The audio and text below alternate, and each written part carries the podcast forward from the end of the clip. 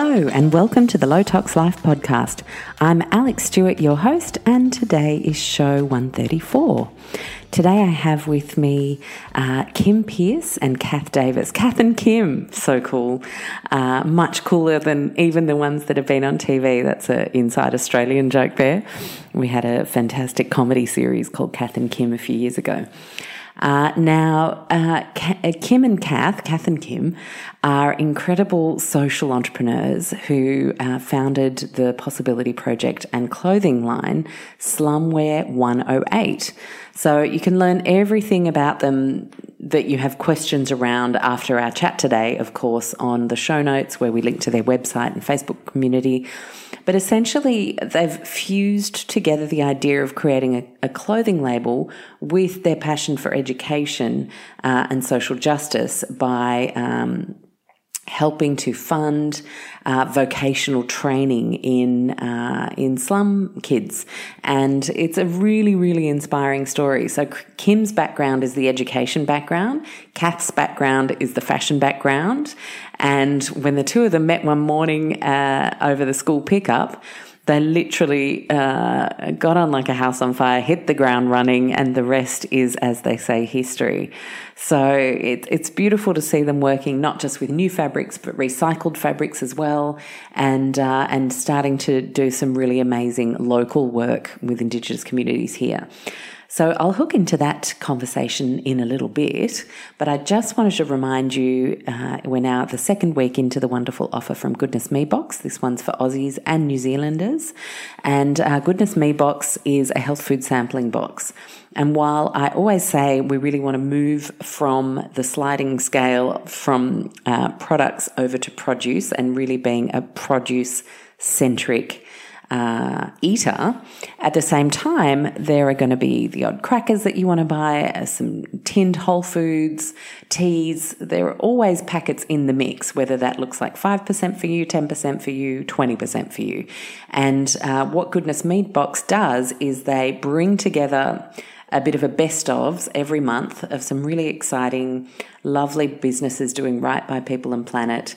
They have some very strict guidelines on what's allowed into that box in terms of when people get in touch and say they'd like to be inside a Goodness Me box, they get sent literally a 10 page PDF of everything they can't have in their products, including genetic modification.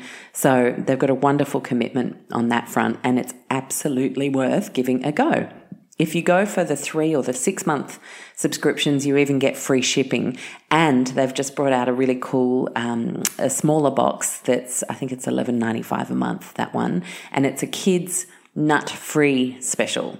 So if that's something that you're wanting to bring into the mix and, and try and explore brands that can help you with that, then this is absolutely the deal for you.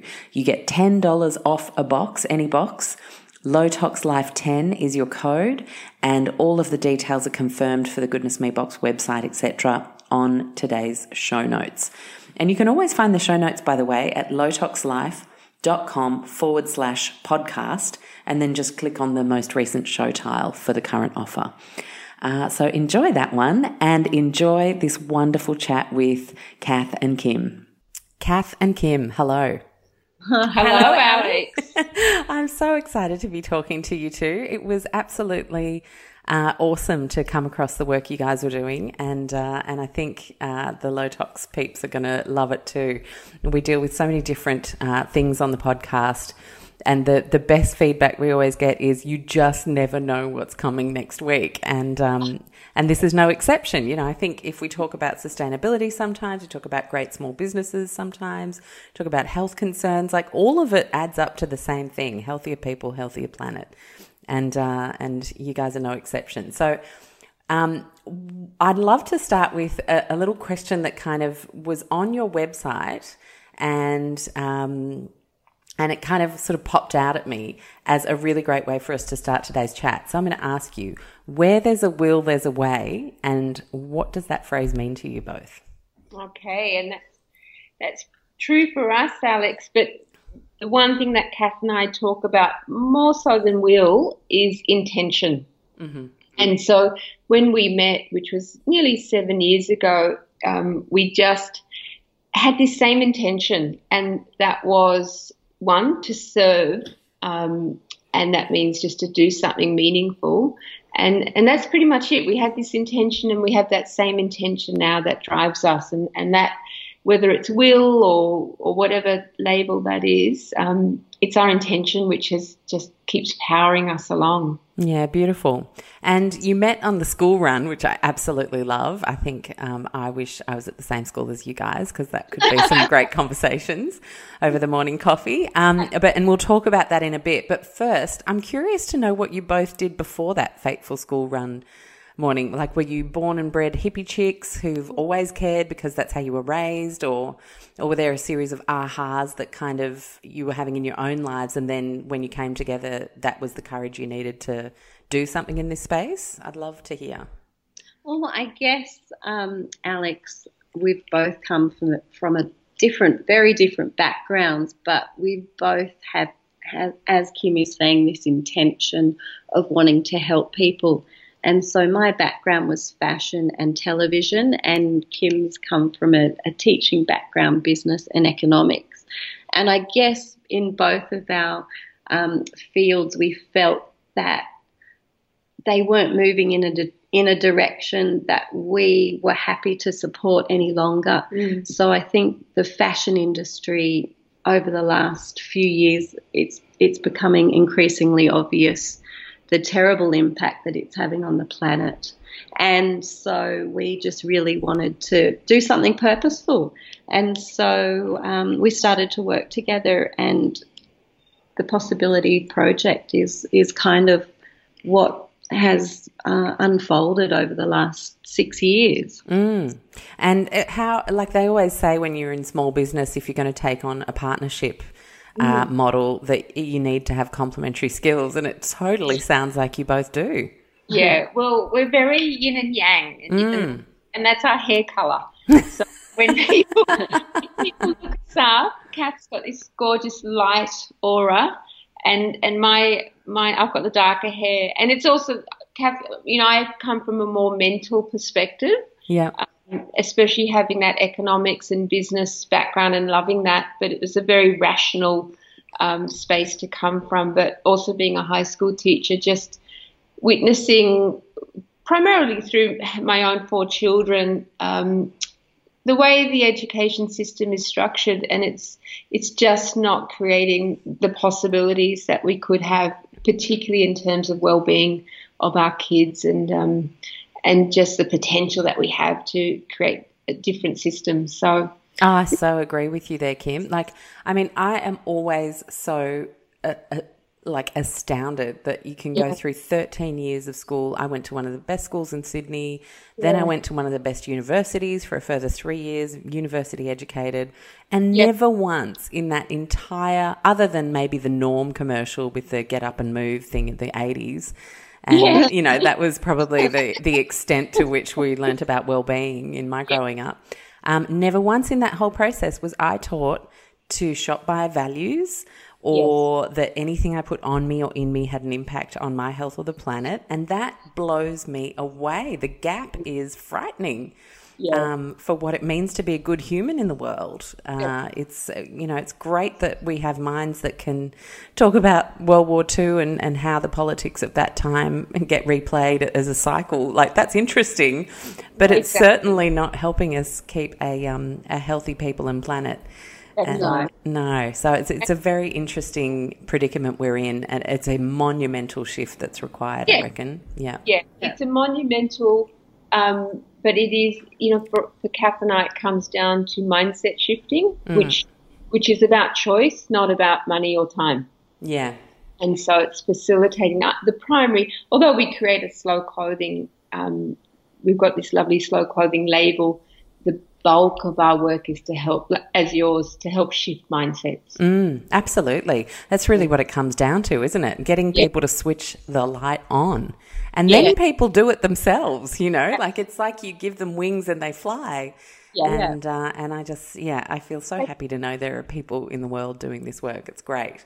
So let's go back to the school run. Um, and like, you don't just kind of say, hey, you know, like, let's go grab a latte or let's start a business. How did you develop the confidence in each other and the idea? And was it more a, a, feeling that you just wanted to do something together and the idea came later? Yes. Yes. yes. Yeah. I mean, it was pretty it, much let's have a cup of tea and let's go to India. A bit like, yeah, I love it. It was that yeah. straightforward. I had to sort of move a pile of clean washing to the side so Kim could take a seat. Yeah, it was, and I guess that's why people, particularly school mums, love our story because it's very relatable, mm. um, and it's a really simple story, but I would I was living in Singapore um, for 12 years, and our beautiful kids were born there. Moved back to uh, Wahroonga mm-hmm.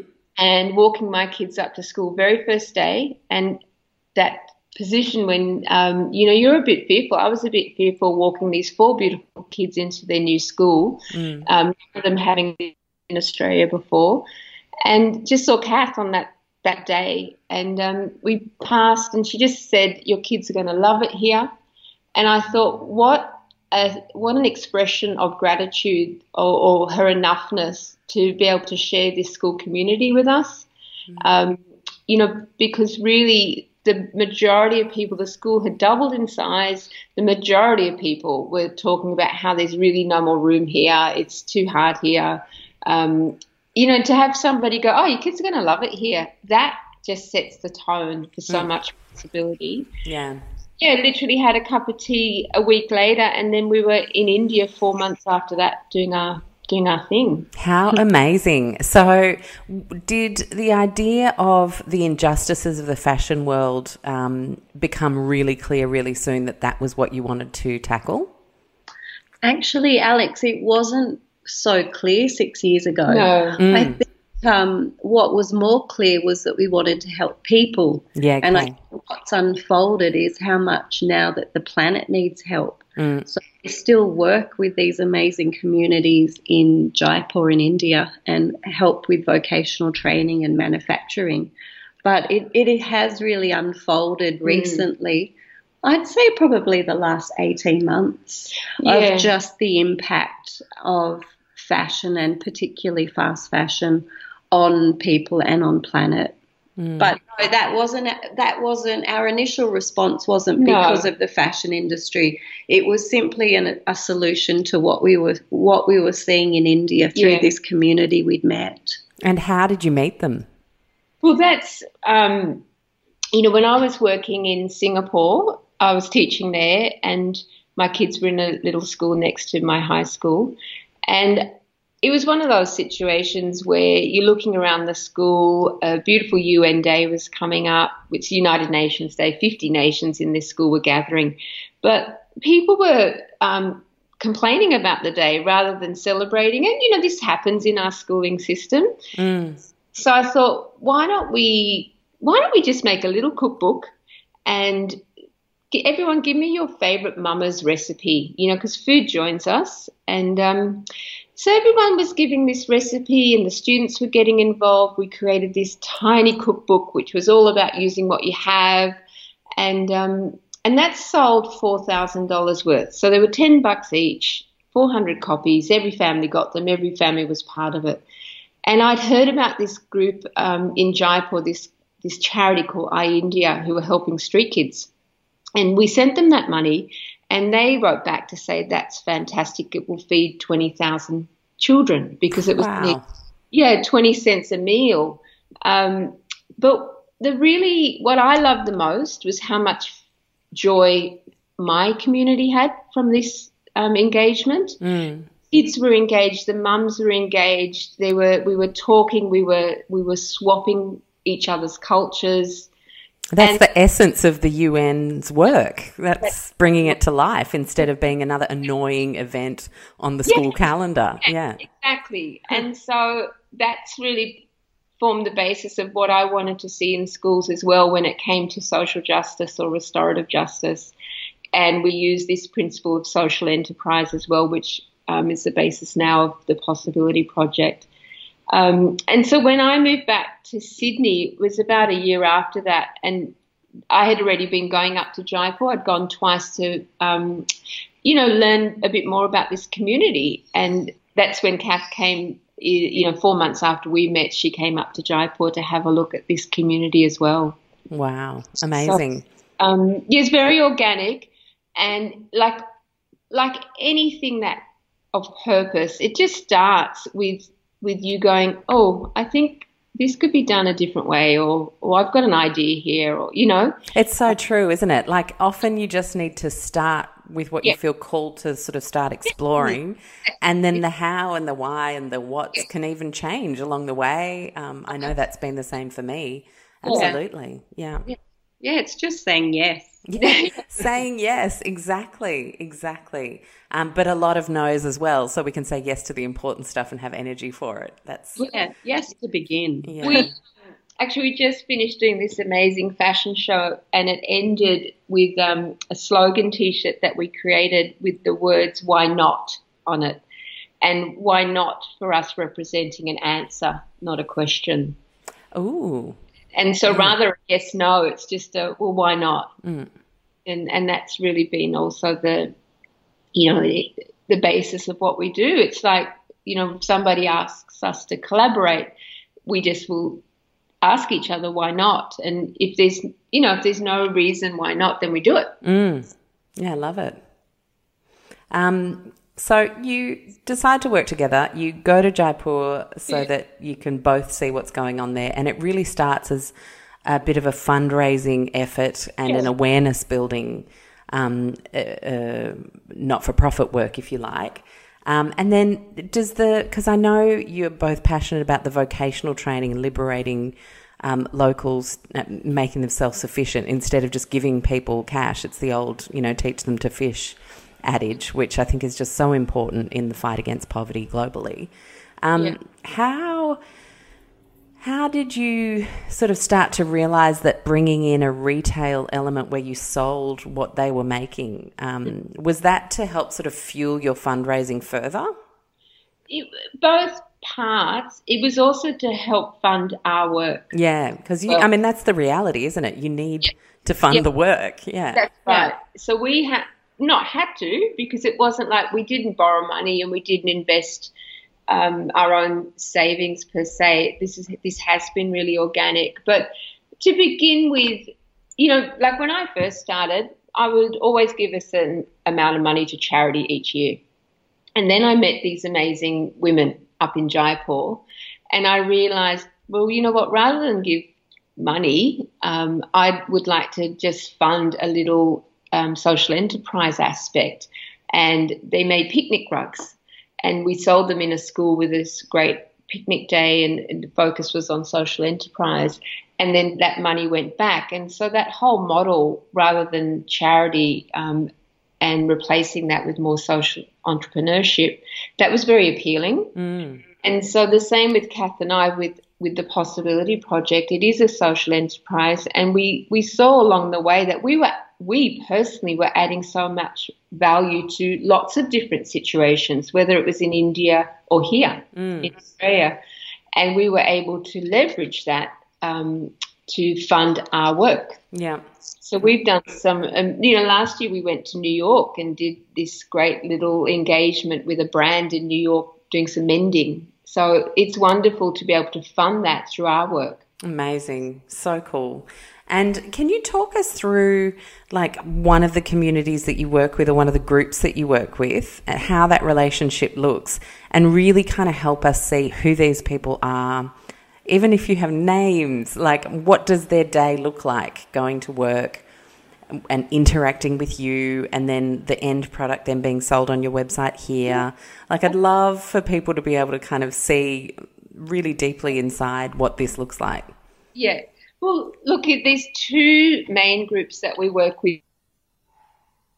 Is the original um, India, which is a charity up there that helps former street kids, and they um, one of the products that was our first product is a set of beautiful fabric covered beads. Mm. And so that project, for example, is made through vocational training. Um, youths, so boys and girls. The, the boys do the sewing of the silks and the girls do the knotting of the beads.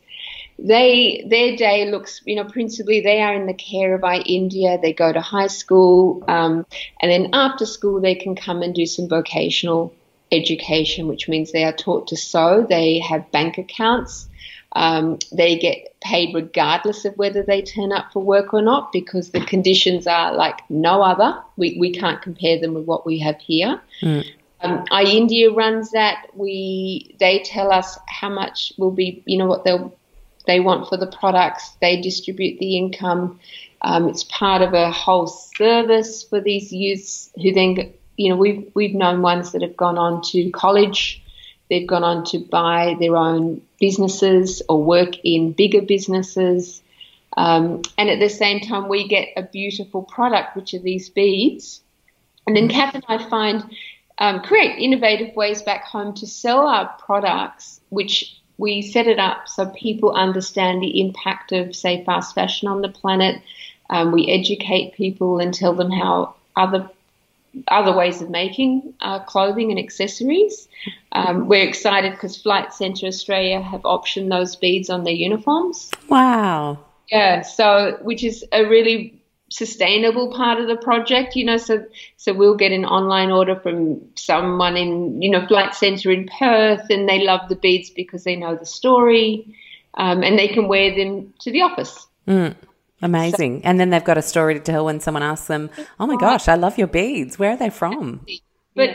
for Kath and I, it's always been, it, it's not about helping some youth in India because on the surface it's very easy to um, to judge that oh they don't have access to say you know education but the work we do at home and educating people on taking, say, more responsibility for their choices and how you have the power to reimagine markets, that's really important. Mm, so tell me about that work. Is this does this look like workshops that you run or how does that look?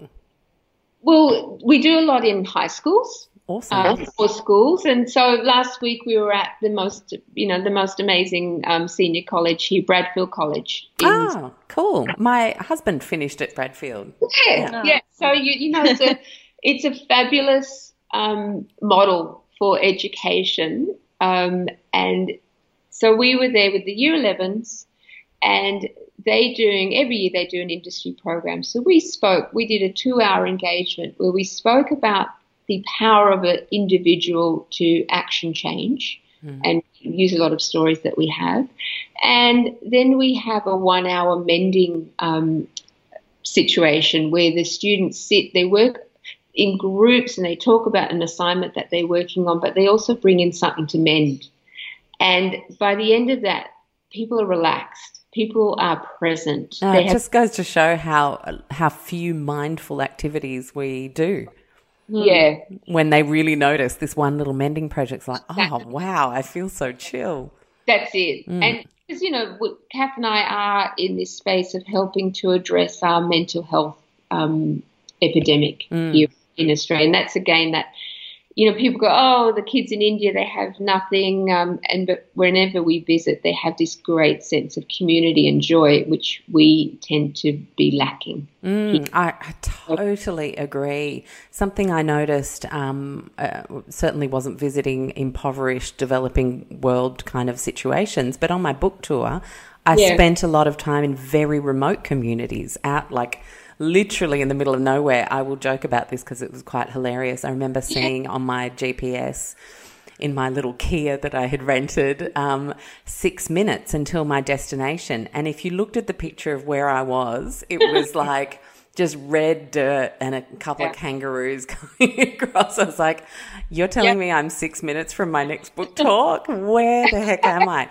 These kinds of places. But what was just amazing was not that they had state of the art facilities or incredibly um, huge schools or um, shiny, gorgeous whole food cafes or any of that kind of stuff.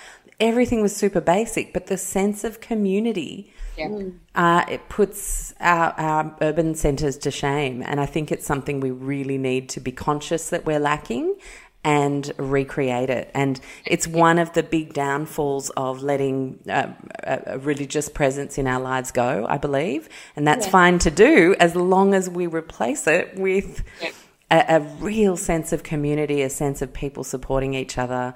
Um, yeah. You know, uh, whether you're religious or not, all of us need that. And I think we kind of miss that piece when a lot of people perhaps left Christianity for whatever reason in in the Western world. Yeah. Look, I think I read something recently, and I think the thing is that we're all driven by emotion, not devotion. Mm, that's interesting. It's really lacking um, mm. within all of our communities, and it's something that isn't lacking at all in India or in any of the remote communities that we work with there. So uh, that has been a big shift in our work that we mm. started out thinking, oh, how can we help these people in India? And it's still that, but now it's also how can we help this pandemic of anxiety and depression amongst our communities very, very locally. So that's, that has been a shift in our in our um, never intention, but in our location. Yeah. yeah and our work. Mm, amazing. And, um, and and something else you alluded to it before that um, that environmental uh, aspect of things, and you mentioned mending as well.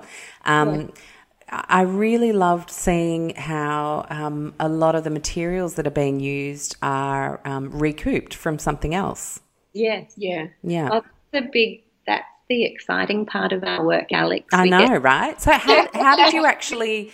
because you know a lot of people might want to start doing work in this field but they think god how am i going to find somewhere yeah. in china or india whatever like but there are so many textiles that aren't being used right. yeah. Um, and to close the loop and create circular economies, one of the best things we can do is recoup materials that already exist and are cut offs, yeah. right?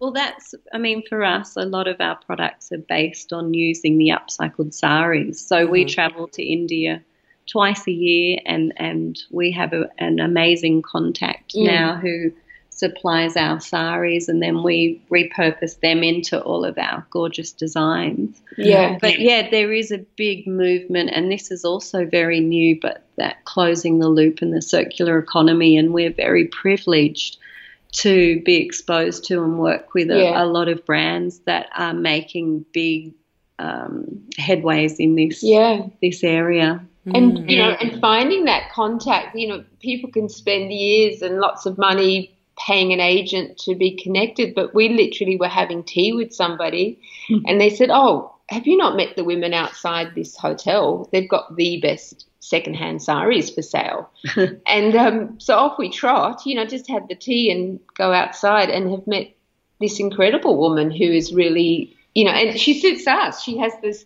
these great colors and this great embroidery, and she's so happy. Um, we go to her home now and and have mm. tea with her family, and it's you know that's how it's that's how we do it. How beautiful. So good. and it really is these chance meetings and seeing yeah. when opportunity knocks on your door going, oh, yeah, I'll open oh. that door. Yeah. Yeah, so good. And it's having the faith to know that those yeah. opportunities present themselves yeah. as well. It's so true. That is so true. And I think I, I, wanted to ask you this because business is hard. There's massive to do lists. We're mm. all, you know, there are so many things we should do, we can do, we need to do. Um, and I often f- see and notice in myself, and I know many business owners who are the same, who that can quite quickly sap your creativity and yeah. and your drive for um, uh, the the generosity that you started that business with in the first place. You can get just consumed by everything you have to do. How do mm. you nurture your creativity and keep coming back to your sense of purpose? Uh, I guess we start from that space of not thinking that business is hard. Mm, yeah. Kind of yeah. create what you think. So we don't think that it's hard. Yeah. It's definitely challenging. Yeah.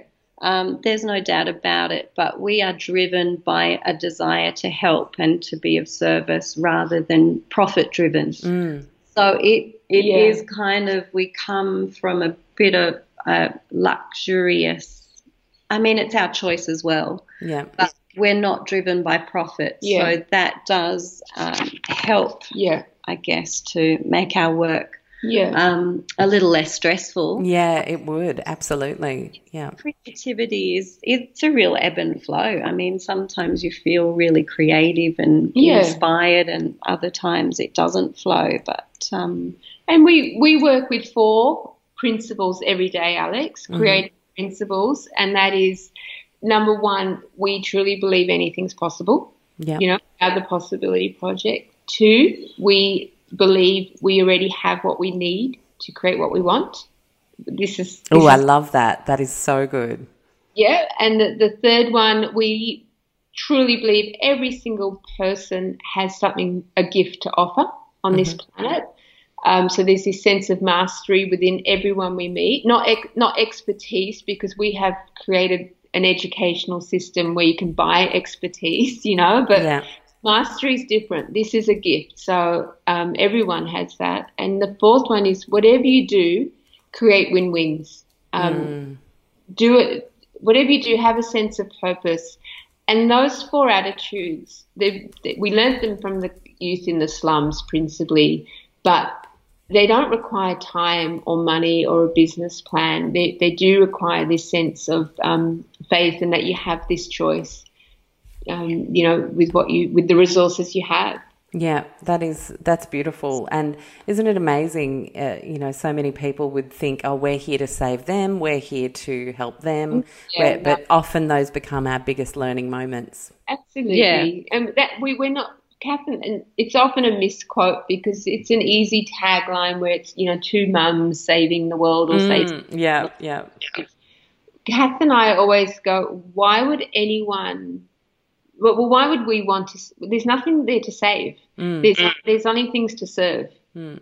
You know, the planet doesn't need saving. It's actually on its own. It's very restorative and it's it's an energy system that will will deplete and will restore.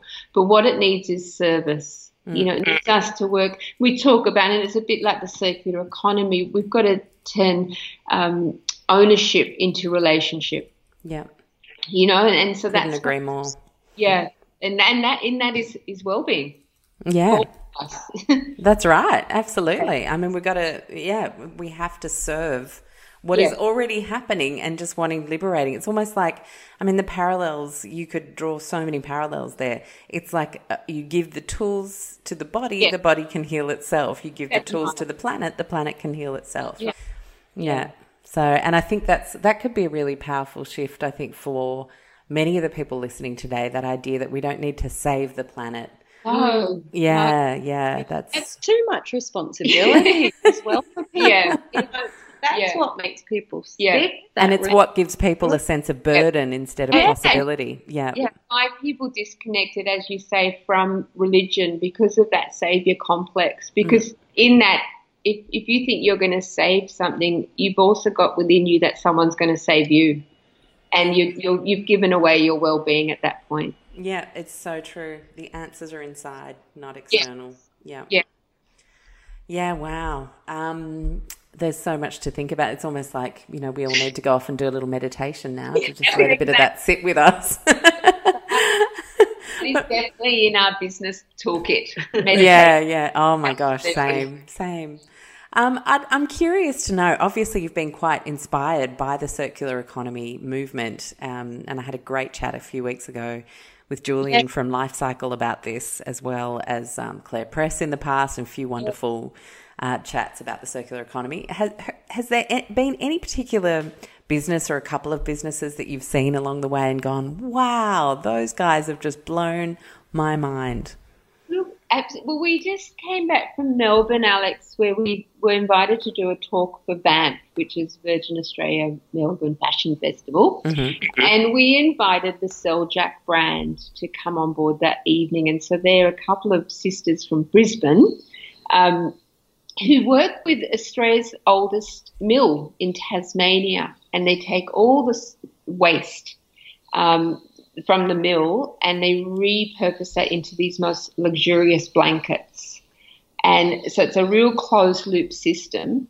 Um, and you know, for us, it's those people who are so inspiring because there are, you know, there are literally a couple of sisters who've decided we've got to we want to do something differently. Um, like we know Philips, the Philips brand are doing amazing circular circularity within you know the lighting system, but it's when we see these individuals or sisters or small groups who've gone ahead in this process, we think that's amazing. Mm, yeah. Um, it's such a it's such a beautiful product as well, and the girls take so much care to really investigate how can we get this done, and they're up against it because Australia basically sold sold all of its manufacturing processes, you know, over the yeah. last years. So these girls are trying to bring it back on shore in, a, in their own small way, but it's beautiful. Yeah, it is beautiful, and I think with the with the, the swell towards buying less, buying better, it mm. really does start to lend itself to bringing exactly. more manufacturing um, into exactly. local spaces. Absolutely. Yeah. Yeah. Um, we we do love the work of the Ellen MacArthur Foundation. So oh yeah, yeah. If the listeners haven't um, you know, if they're interested in the circular economy, um, their their organisation have some fantastic resources, but especially for beginners. Yes, that's right. And often it's really just getting that literacy happening right. so that you if you are thinking of starting a business then you actually have some semblance of an idea of how that might work in a circular way yeah to bring it to really make it simple what circularity is about is looking at what we waste and how can we reimagine waste? Mm. You know, and, and that's as, as simple as, you know, what you do is you help people to reimagine their thought processes. You know, we, we, we know we have 70,000 thoughts a day. How many of those do we waste? Mm. You know, if you want to start circularity very locally, mm. start start with your thought forms. Yeah, so yeah. true. Even yeah, so that, there's some really beautiful, simple ways to engage in circularity. And has there been a particular figurehead for you or either of you in, in your on your journey to to where you are now? Is there anyone that mentors you or has really stood out as someone who who inspired you in the work that you do?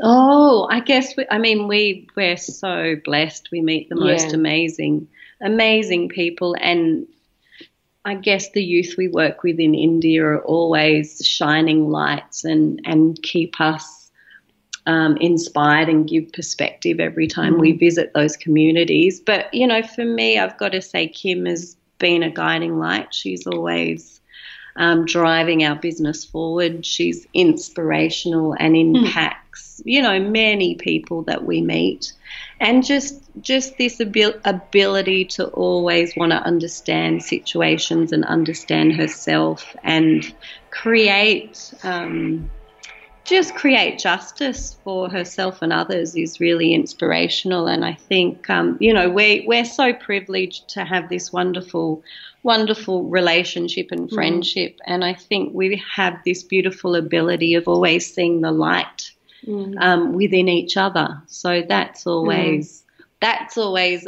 um, you know guides us. Absolutely, uh, that's for for me too, Alex. Kath is it's it's just my inspiration. so different on so many levels. We joke about ourselves as mums. So Kath has three kids and I have four. And our joke is Kath's kids are a bit like free range chickens and mine are a bit more like battered hens. but you know, it is it's time on our planet to accept each other's differences and different approaches and different ways of doing things. And then looking for our commonalities and, and Kath and I have these this beautiful thing in common and that is to to serve, you know, to um, I guess just live live this beautiful life the best we can. Mm, I think that there could not be a more poignant time to yeah. see the commonalities rather than differences. And that's our work, Alex. In that, again, it's people very easily distinguish between the kids in India and the kids here in Australia, but our our message is all about let's talk about what we have in common with one another. Let's go beyond gender. You know, we've both got sons and we've both got very loving husbands, and the way men are conditioned is is is equally as hard as the way women have been conditioned. Oh, I couldn't agree more. Yeah. You don't talk about that because we're still focusing on our differences. Mm. Um, and so our message is very much let's go beyond our differences, go into what we have in common, and that is the creative spirit, that is the namaste. And um, let's work. Let's let that be the starting point, and then and then the differences um, emerge. Mm, absolutely. Something I'm um, wondering about at the moment is um, a, a, comment my auntie made on my Facebook after seeing my climate march, um, you know, the kids' climate strike um, Yeah. Yeah. pictures on, on Facebook that I shared of me and my son and our friends that we met there. Uh, and my, both my friend and I realised we were the only uh, parents who checked our children out of school that day from our respective schools, both in the east. And um, and I was like, and I, I and then my auntie put a comment at the bottom of the post saying, "Get the suits to march, and it'll make the government realise that we need to do something." And I was like, "Oh." There's still this real people like us do things like this. Yeah. So the people in the casual hippie clothes or Yeah. who have the more free range kids or, you know, all that kind of stuff, we're the ones who are at the marches. And um, and the people in the big buildings uh, wearing the suits are the people who uh, are thinking, oh no, I, I shouldn't, you know, ruffle feathers. I don't want my boss to think I'm not committed, you know. Or, And like, can't we all be committed to the planet? Why do we have to be scared of actually showing commitment to the planet? It's kind of the reason we all get to be here in the first place.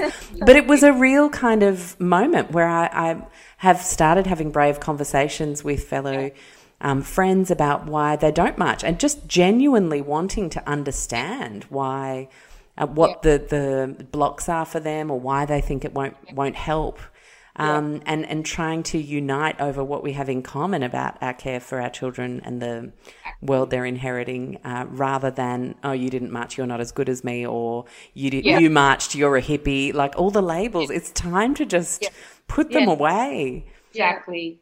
You know what is we're actually going to be doing a vivid event with the school's climate strikers, which is oh wonderful. amazing Yeah, and the knitting nanas. ah, I love it Brilliant. so, and it's down at City Recital Hall. But what was lovely when when we went in to meet um, the people at- at the hall, they said, "Oh, this was with the climate strikers, and all the kids were walking past, and what they observed." That the students very um, graciously declined to take notices from the older, more established parties that were also down there. And the kids were sort of like, no, it's all right, we've got this. And I think that's very moving and part of the future that these youth with this great, they, they have tremendous respect, but they're going, um, and there's also this saying that Kath and I tell students if people say no to you, it doesn't mean you can't do it, it just means you can't do it with them.